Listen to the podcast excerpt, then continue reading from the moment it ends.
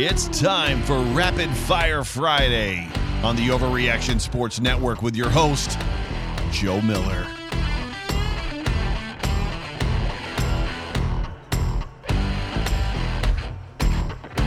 What is going on? Welcome, welcome everybody into Rapid Fire Friday on the Overreaction Buffalo podcast. I am Joe Miller. I'm the voice of the Overreaction Buffalo podcast. You can find me on Twitter at Joe Miller Wired. It is so good to have you. Do me a favor, whatever platform you are listening on, please like, please subscribe. I have three weekly shows for you Mafia Monday, Wake Up Wednesday, and Rapid Fire Friday. And I'm so excited to have joining me for a second time today uh, Joe Marino from the Locked On uh, Bills podcast, as well as from the Draft Network. We're going to get to that in a second. Uh, a lot of stuff going around, going on with the Buffalo Bills right now. We have officially entered the offseason. All the offseason pressers are over. Locker cleanout has happened. There's a lot of questions. There's a lot of question marks. We're going to get into get into a lot of that with Joe here in just a second. It's super good to have you. Uh, and as I always say, whether this podcast finds you around a cup of coffee, at the gym with your AirPods in, or on the drive to work, let me just say one more time, welcome. Super good. Joining me right now is, uh, as I said, the host of the Locked On Bills podcast, uh, a, member, an employee, Joe, owner of the Draft Network. How do you, president, CEO, like Uh, where, yeah. Uh, I guess the, the term is co-founder. co-founder yeah. of the Draft Network? Yeah, co-founder, but also I I consider myself an employee. Employ, Uh, employ- uh, yeah. So yeah, all of those things. We'll just wrap them into a nice Yeah. little tiny bowl, uh, bowl rather. And uh, but it's good to have you, Joe. Joe, as you know, you've done this before. This is the Rapid Fire Friday segment. I'm going to fire ten questions at you that you have not seen. Uh, this is completely unscripted. Are you ready? I am, but I have to say one thing. Okay. You know, every time you do the whole whether this podcast finds you around a cup of coffee in the gym with your AirPods on or whatever whatever you say, Right. every time I listen to your podcast, I speak to you. I say, "Joe, I'm doing this." And I it, it- you know what I mean? Like I'd be like, "No, Joe, I have uh I'm sitting at my desk uh watching film or I'm Right. uh, cutting my grass. That's you know, not, I haven't cut my grass in years, but if I were to be cutting my grass, uh, whatever, whatever I'm doing, I always say back to you audibly, "No, Joe, I'm not doing that. I'm doing this." That's amazing. I think you were the very first person to ever respond to me. Uh, you sent me an Instagram picture, I think, or responded to me on you. You, you responded to me someplace in a, in a DM. I, I believe it was on Instagram, and you were walking your daughter. Yeah, yes, You're like exactly. currently currently walking my daughter. Man, those are the days. Uh, Here we go. Here we go. those my my dog my daughter would be willing to like take a walk around the neighborhood and be like, I could walk for an hour, 90 minutes with her. Now it's like, no, she's three. Um, she wants to push me in the stroller. It just doesn't, you know, it's a different different ball game. So I've got two girls, as we all know, because we've talked about it on this show, 16 and 13. And my youngest, uh, Addison, when she was little, when she got out, was walking age and got out of the stroller. We lived in Columbus, Ohio. We lived in this, there was a just a it was a big giant circle that you could walk around as many times. It was a half mile loop around the neighborhood. We would we would get we would get all the stuff out. Let's go for a walk as a family. And McKenna was fine, very subdued, and like, yeah, let's go for a walk. Addison, phew, gone. She would just, I, I remember to this day, I have visions in my head of seeing her, her hair in the breeze, Oh God. little dress, and the bottoms of her crocs, her pink crocs. And she's just running away from us, like not trying to get away. She just darted and ran everywhere she went, which then turned into every time she plays sports. Now she's the fastest kid on the Oh, field. Like all right. literally, it's just something that she's always done. But yeah, we used to have to chase her like in the neighborhood. It's like, I mean, you let her go for a while, right? Because it's a long straight shot. But then when it gets Yeah. to the point where it's like, oh, then it's like, go get her. So then I would Right. have to go get her. But uh, yeah, and uh, we always find a way to. I, I was trying to get it. I, I was trying to keep this short and like you know to the point. But yes, uh, this is what this is what you and I do when we get together. But uh, are you ready? Are you ready? ready. Are you ready for me to uh to ask you some potentially difficult questions about the Bills' upcoming offseason? yeah, as long as I reserve the right to change my mind. You can absolutely change your mind, and I am not going to ask for a season prediction No, thank year you. because I know you hate doing that. Thank you. All right, so here we go. Rapid Fire Friday, Overreaction Buffalo podcast. Joe Miller, Joe Marino.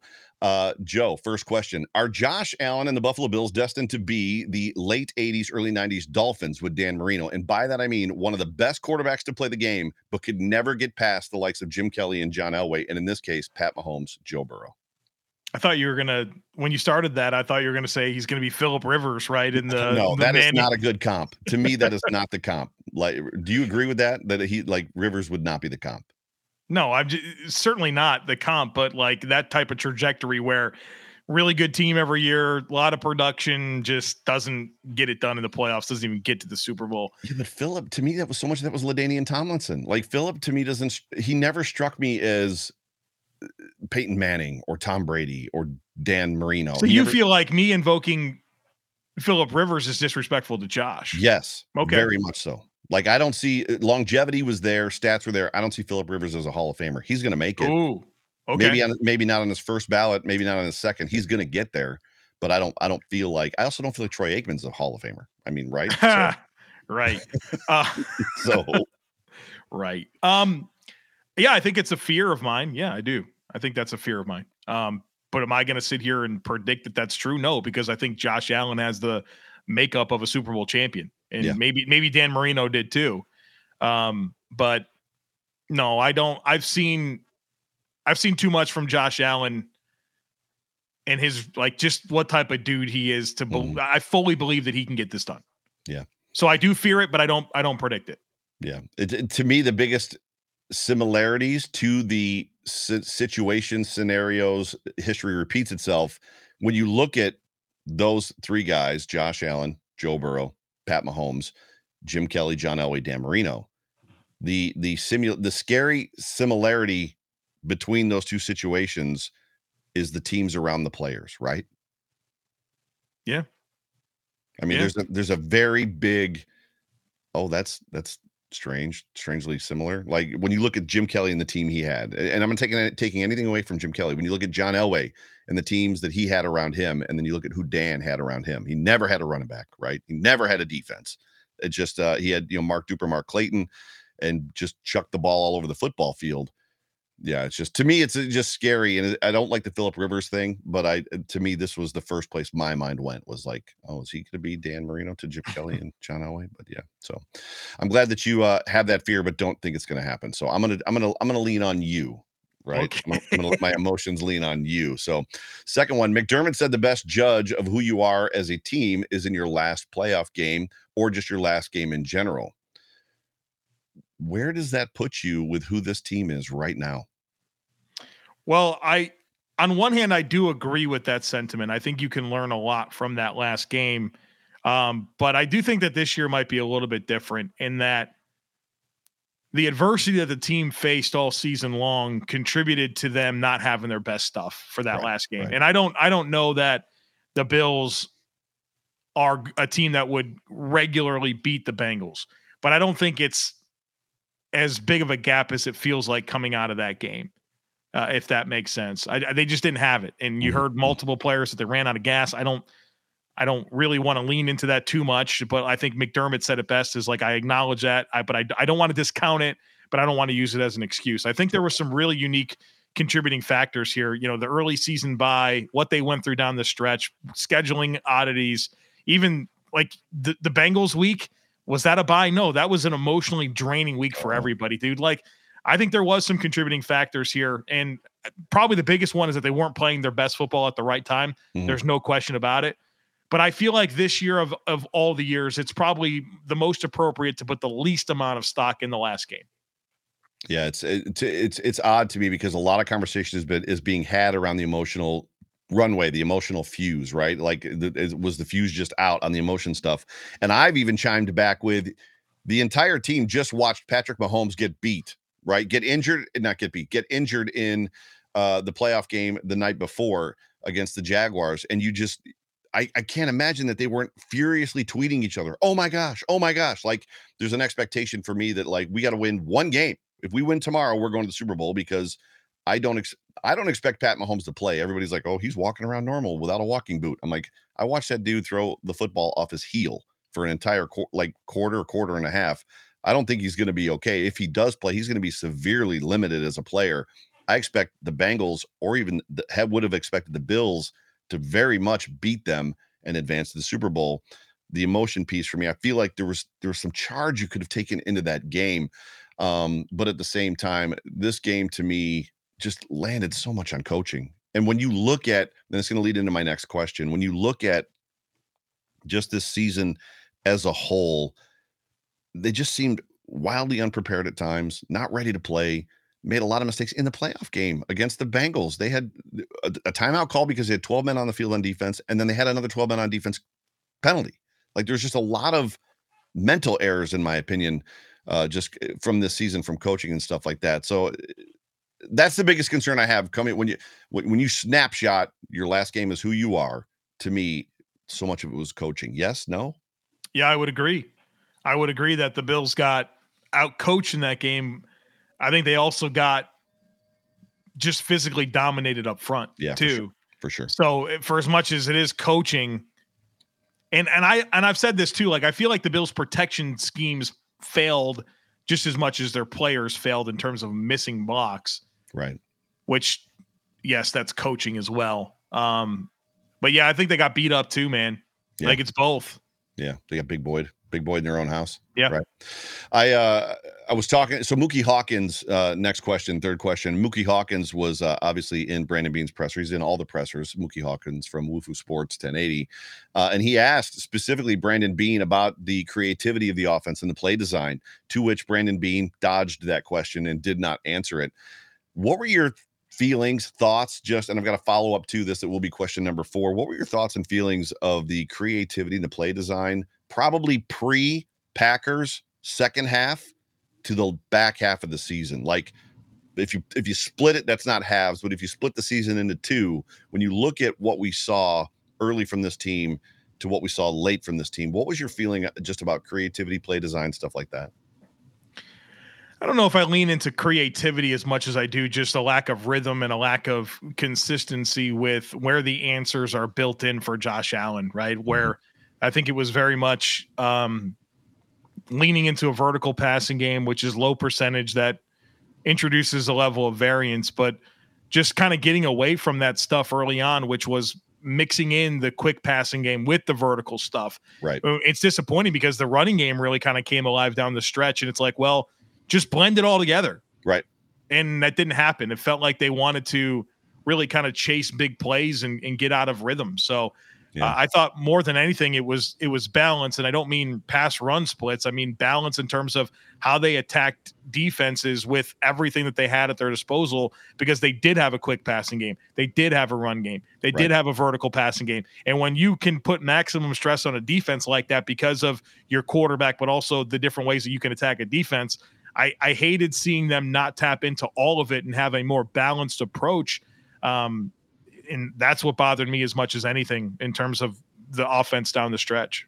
Yeah, when you when you look at that, um, and question number four would be: Is that a Dorsey problem or is that a Josh problem? And before you answer, I know that they they sit in these meetings, and I know that they plan and when they game plan and when they're scripting and when they're developing stuff. When you know, Josh, hey, when you see this defensive look, right? When you see this, when you see that, you know, this is what you want to do. And I know that when you see cover zero, you throw it deep for the most part, especially if Stefon Diggs or Gabe Davis is single covered on the outside. But there's a point at 13 attempts. Well, it was which game was it where they had 13? It was the Dolphins game, right? In the playoffs. Yeah. Thir- 13 deep ball attempts. There's there's a point where the probabilities just don't line up and don't Yeah. match anymore, and you're beating yourself. Is this the Daboll thing where people felt like Daboll was reining Josh in too much versus Dorsey saying, "No, eat, brother, throw it, do whatever you want to do"? Is it is this a Josh thing? Is this a Dorsey thing? Like, where's the the miss? Well, I'm sure, like you said, there are those meetings that happen, and they say if you get this look, take it. Right? And I'm sure. Right. I'm sure Josh did. I'm sure from a coaching perspective, I think he probably did was he, what he was asked to do. But I think, like you said there, you you get frustrated with those being low percentage plays, regardless if you have you know Randy Moss and and Daunte Culpepper as your Right, quarterback and receiver, right? Like uh, those are low percentage plays, and I think there were times where um, for as much as you like the aggressive nature, it was more appropriate to take the profit, to take what the defense gives you. I think that's what the best offenses do. They take what the defense gives you, and and every defense gives you something. And I feel like Yeah. that that's my biggest issue. And so I think I think there's blame to go to Josh and Ken Dorsey for for that. You know, I don't I don't know that if I would say any one more than the other, other than hey, take what they give you stay mm-hmm. on schedule, you're really good. You don't have to make this hard by leaning into low percentage plays.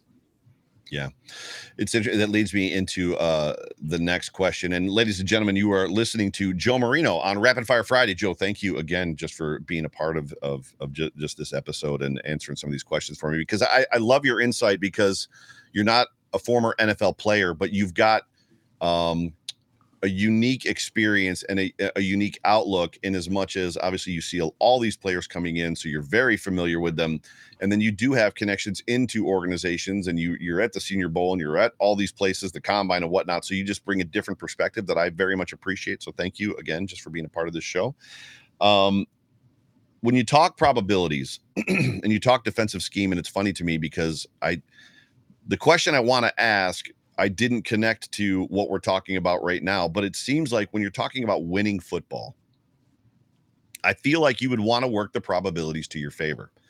So the first part, which is the second part, if that makes sense and it doesn't, the, the part that we just connected, it feels like the Bills in the back half of the season with the deep shots and some other things, not taking what the defense would give them, we're working against the probability. A deep pass is a pro- is, is just a probability, it has a low probability of being completed. So if that's what you're relying on, if you've got that deep shot and you and you and you've got that opportunity, it seems like you're potentially beating yourselves. The question I wanted to ask was about the Sean McDermott, Leslie Frazier for nickel four two, which that scheme is dependent upon relying upon, hey, you know what? We're going to line up. We've got good players, probably better players than you have, but we're going to make you go down the field in 12 or 14 plays every single drive. And we're going to make you like have long sustained drives in order to beat us, which when you're playing the Jets, when you're playing the Bears, when you're playing the Browns, that game plan for the most part can work all the time. When you're playing Joe Burrow, when you're playing Patrick Mahomes, and some of these other quarterbacks that are now coming up, they're up for that challenge. And it feels like this idea of I just don't want to get beat on a big play, on a low probability play against those those better teams. It almost feels like you're working against the probability. Did, did, are you tracking with me on this? Yeah, I absolutely am. And that that's what the Bills on defense want to invite you to string together 10, 11, 12 plays to score. Right. Um, which is unlikely too, right? It's unlikely that you're going to execute that many times in a row and not get behind the sticks uh, and score. Just like it's unlikely that you will, you know, consistently hit vertical shots and and make them pay. Right. And and I think my biggest exception that I take with the Bills' philosophy on defense is that they don't take anything away. Mm-hmm. They they say, okay, can you do it? Can you string together 10, 11, 12 plays? And Mike White can't, and Jacoby Brissett can't, but Patrick Mahomes can, and Joe Burrow can. Right. You know, and so I think when they play against these upper echelon quarterbacks, they have to be a little bit more willing to get out of their comfort zone and force them to play the game differently than they want to. Mm-hmm. Right. And, and I think that's where they have to do a better job against these better offenses because we, we all recognize the statistical success that the Bills have every season right. Eh, during the regular season on defense. But then when it comes down to their last four playoff exits, second half against Houston, two against Mahomes, one against Burrow, you've had defensive collapses in every single one of those games. And I think it comes from them not being willing enough to just focus in on taking something away, take away that best thing that they do and force them to beat you another way, even if it does leave you more prone to maybe some shots down the field. Follow up question because I'm allowed to ask them, not part of the original 10. Is it time uh, to either move on from Leslie Frazier or is it time to bring in somebody with a fresh set of eyes to work with him? The interesting about the interesting thing about Leslie Frazier is that his contract expires after this season. So a decision has to be made, right? Right like, now. Right now. Yes. Yeah. Okay. They either have to re sign him, and, and, that's partly Leslie Frazier agreeing to come back, where, you know, if he has aspirations to be a head coach, maybe it would be best for him to go to a team that um, is going to give him credit for the defense, right? You could look at the Bills and say, well, Sean McDermott's there. For sure. You know, and so maybe if Leslie wants to kind of get out from underneath that, especially when, you know, I think we can all agree that both Tremaine and Jordan Poyer won't be back. At least one's probably going to be gone. Right. And so you're kind of having some turnover here with the defensive personnel. It's kind of a it's somewhat of a ripe opportunity. So we'll we'll see if Leslie wants to come back, and we'll see if the Bills want him back. I do uh, find myself b- leaning into the idea that Leslie Frazier has run his course in Buffalo. Gotcha. And, and, and kind of a willingness to consider something else. And I, I think something else is probably promoting Bobby Babich or promoting John Butler to being the defensive coordinator. Um, but at the same time, there's some high profile names out there that the mm. Bills could go after. And would Sean McDermott be willing to do that, right? Would he be willing to hire a Vic Fangio? Well, as, as soon as I'm dismissive of that, I think, well, Leslie Frazier's kind of a big name, you know, yeah. and brought him in. And, and Sean said repeatedly, this is Leslie Frazier's defense. So I, I do think that there could be that willingness, but um, it's all going to be about the answers that the Bills find when they choose to ask themselves the same questions. And I know that they're probably thinking about it, um, but um, I wouldn't I wouldn't be upset if there was a new leader of the defense in terms of coaching and coordinating uh, next season. Although it's hard to predict if that'll be true. Yeah, you uh you have also been very open and honest and critical about this defense over the last couple years about their ability to tackle and their lack uh, of ability to tackle at times in important situations. And the Bengals game, bright spotlight on that situation at all. How easy is it to fix that? How do they how do they become more disciplined in tackling versus trying to tackle their shoulders, body blow them? Like you know what I'm saying? Like how what what what the good the teams that tackle good what are they doing that the bills aren't well there's some things first of all the bills play a penetration style up the field defense which makes tackling hard mm-hmm. um, so I, I, I give some grace to the defensive lineman that's tough mm-hmm. uh, to and to be explosive up the field and have to very quickly make a tackle is hard tackling is partly about want to, right? You you have to want to be physical and tackle. And I don't really know that I see the Bills defensive players making a lot of business decisions where they don't want to tackle. I think I I could I could call some people out. I'm not going to do that right now. Sure. Uh, but there's some of that, but not enough for you to say, okay, that's a contributing factor. What makes uh, somebody a good tackler? Okay, there's form, there's technique, but mm-hmm. it's really about angles and getting in good positions to tackle. Right. And I think some of it is by scheme. I think their scheme invites a lot of missed tackles, but they have to they have to be able to play with better angles to the football, and they have to be able to break down and and be willing to to tackle with good technique, which is you know wrapping up, aiming low, bringing your feet through contact. And I think it's it's all of that working together. It's not just one thing. It's all of that that works together. But you have trends now. You have trends that tell you who the best tacklers and who the worst tacklers on your team are. Tremaine Edmunds, year over year, very good tackler. Right. Year over year. Matt Milano, we love Matt Milano, bad tackler, right? He right. misses a lot of tackles. Uh, Dane Jackson, big time tackle misser. Tre White, big time tackle misser, right? There's there's a sample size here. Jordan Poyer, very good tackler. Mm-hmm. Um, you know, so you can look at the data and kind of kind of figure out who's missing your tackles. But I think it's it's kind of all of that working together. But certainly a frustrating component when you think about how good the Bills defense is for them to concede that much additional yardage, for that them to consi- to give up those many more third down conversions because they don't make a tackle, you know, you you start to wonder, I'm like, man, there's a lot of meat left on the bone here. Yeah, for sure. Uh, ladies and gentlemen, you're listening to the uh, Overreaction Buffalo podcast. My uh, wonderful guest, Joe Marino from the Locked On Bills podcast, is uh, answering questions that I have. So these are literally questions that I just need answered as we enter the the, the postseason. So I appreciate you. Um, Nyheim Hines uh, was they were I believe McDermott and Beane were asked about Nyheim Hines, the fact that he had 13 touches touches. I can't uh, on the season outside of kick returns and punt returns. Um, I don't remember if it was Beane or if it was McDermott off the top of my head right now, I think it was Beane, was asked just about that. And he laid out there, I would have liked to have seen him yeah. uh, have more opportunity in this offense. You know, I, I, felt once he got, you know, familiar with the playbook and blah, blah, blah, blah, blah, you know, that, that we would have used him more. Now I'm going somewhere with this. We're now living in a world where, right? Christian McCaffrey is traded from the Carolina Panthers to the 49ers. He plays that week. Baker Mayfield is picked up after being waived by the Rams at quarterback, starts and wins a football game. I don't believe that we live in a world anymore where if you're worth your salt, right, at all, there's not, there's not, we've seen it many times. Not, as much as I isolated those two because they're mm-hmm. prolific and highly, like high profiled, there's all kinds of opportunities and things where we can see in NFL history where a guy makes a switch, comes in the first day. Uh, Latavius Murray didn't Latavius Murray do that this year? Like they picked him up off the street, put him in the game, and I think the Saints won, right? In Europe. Didn't that happen?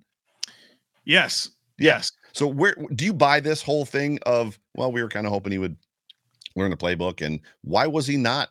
I don't want to Yeah. see forced. I don't want to see. I don't want to see a GM Jerry Jones a team. Right? You're going to throw the ball to 88 no matter what, no matter who. uh, Cole Beasley said that, right? The ball's going to 88. Whoever's wearing 88, that's where the ball's going. I don't want to get him. I don't want them big boyed, but there's an aspect of like, that's what you're going to feed me. Like he, Yeah. So so first of all, I think different urgencies there, right? Um, Right. with McCaffrey, with Baker, with Latavius Murray, where the Bills, the idea of Nyheim Hines was really good. Uh, Top five in receiving yards from a running back since he came into the league, so you know he can do it. yes, Uh, but they still did have James Cook and they did have Devin Singletary, right? So I, I feel like the the lack of urgency there probably contributes something to it. I don't think it's about Nyheim Hines not being able to pick up a playbook and Right. uh, onboard him. I think also what he did provide the team as a punt returner and a kick returner probably took away from that a little bit as well, and they were probably satisfied to a degree with it. But um, I think my my frustration isn't as much with Nyheim Hines in that situation in general.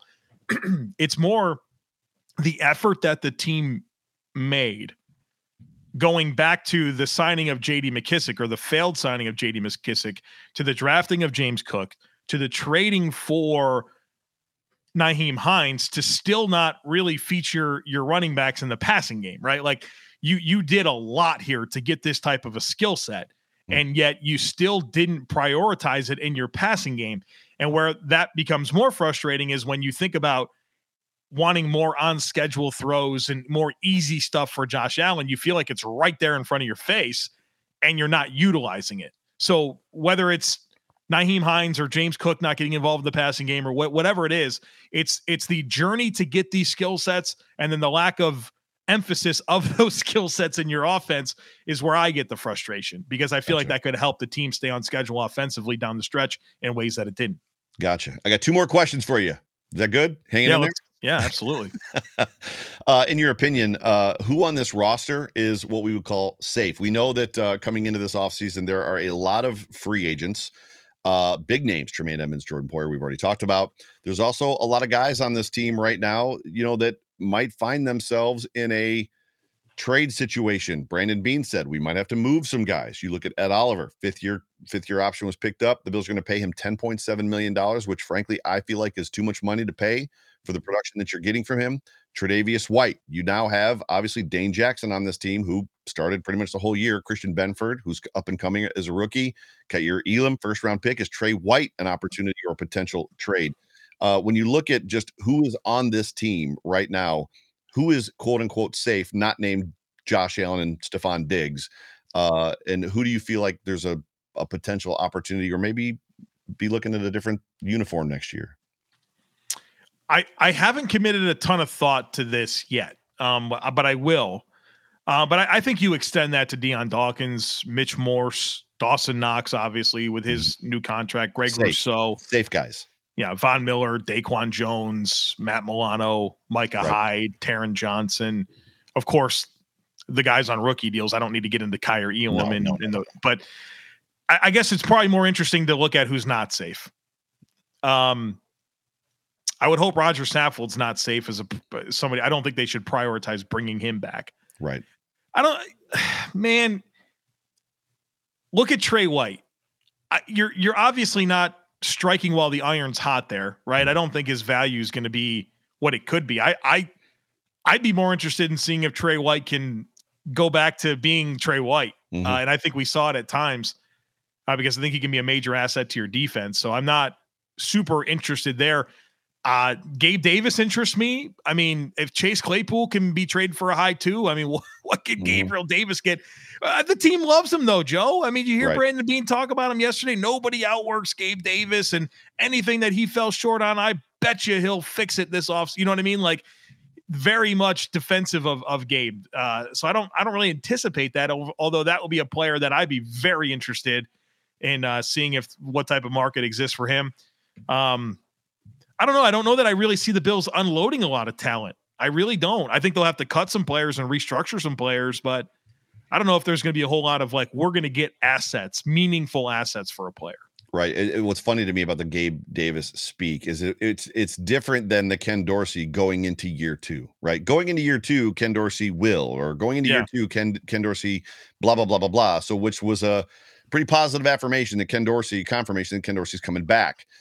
The the speak on Gabe Davis is very similar to Brian Winters and some of these other guys that they've had lunch pail guys that just weren't very good. Well, he nobody works harder than this guy. He comes in prepared, blah blah blah blah blah and then on Sunday, just but Gabe is also entering his last year Yeah. of his contract. So to me, there's I'm not saying he is a trade option, but I I feel like there's an opportunity here, and I got actually got this from Jeremy White yesterday as well from WGR 55, who said, and he may have said it on the on with you. I don't think he did, that there's an easy way to fix this wide receiver room that right now isn't super super solid, which is basically finding a number two to slide in between Stefon Diggs and Million percent. whoever three and four is. It's not a we got to overhaul everything and blow it up. You've got Cole Be- Beane also said, sorry, I'm off track. I apologize. Beane also said, you know, we're going to have to bring in some low cost free agents. You got a guy standing on your doorstep, on your doormat, ringing the ring doorbell, looking in the camera, going, hey, me, pick me, pick me, and, and Cole Beasley, you know, who, you know, eh, Buffalo is different than Dallas. Buffalo is way different than Tampa. This is where I want to be. If they'll have me, get that kid back in the slot, get that dude back in the slot for one more year, find a number two, and all of a sudden that whole wide receiver room changes, right? Yeah.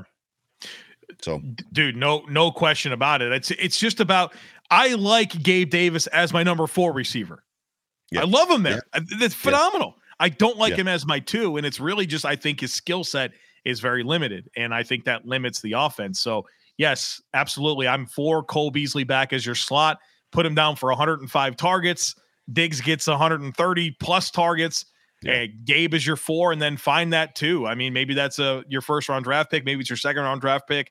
You know, I don't know that the the free agent market of receivers is super intriguing. I, do, do you want to go pay Jakobi Meyers fifteen million dollars a season? Like, you know, I think that's the kind of the world you're living in with the free agent side of things. So I think you will have to prioritize a high draft pick at receiver, but I think there's going to be guys that can do it. There's a lot of receivers that I like in this draft that I think will make sense for the Bills in the first round or even in the second round or trade back from 27 and get this Yeah. player in the 30s, you know, uh, the late 30s. I think, you know, with Josh Downs from North Carolina or uh, Marvin Mims from Oklahoma, Jalin Hyatt from Tennessee, there's going to be players that make sense to me. So um, that's where I could really see them completely overhauling like very subtly completely overhauling it because now that's your two. Cole Beasley's back in your slot. Davis is your four.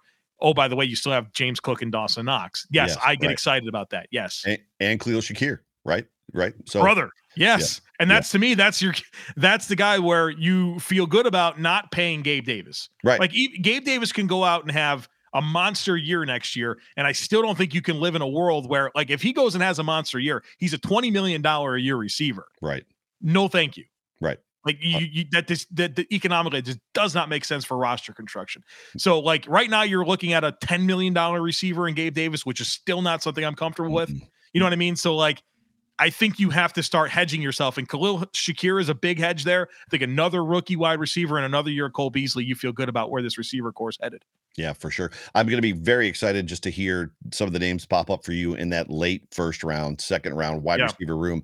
Uh, uh, something that hit the wire, hit Twitter yesterday was that the the Jets might walk away from Corey Davis. To me, you know, Sure. talk about getting a guy on the cheap, right? Corey Davis is a, is a potential dude that you can slide in at number two that obviously can can play well. Last question for you, and it's uh it's more of a feel good question. So it was announced who the finalists were for Coach of the Year: Nick Sirianni, Kyle Shanahan, Brian Daboll, Doug Pederson, and Sean McDermott.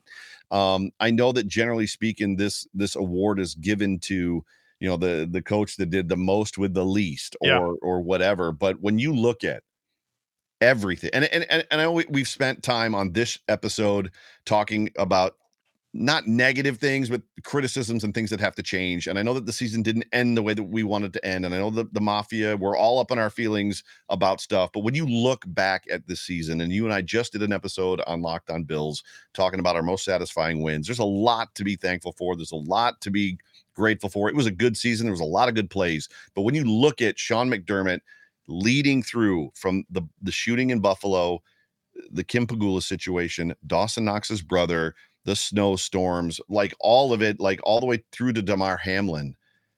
Can you paint a picture, a better picture of a dude that deserves this award than Sean McDermott?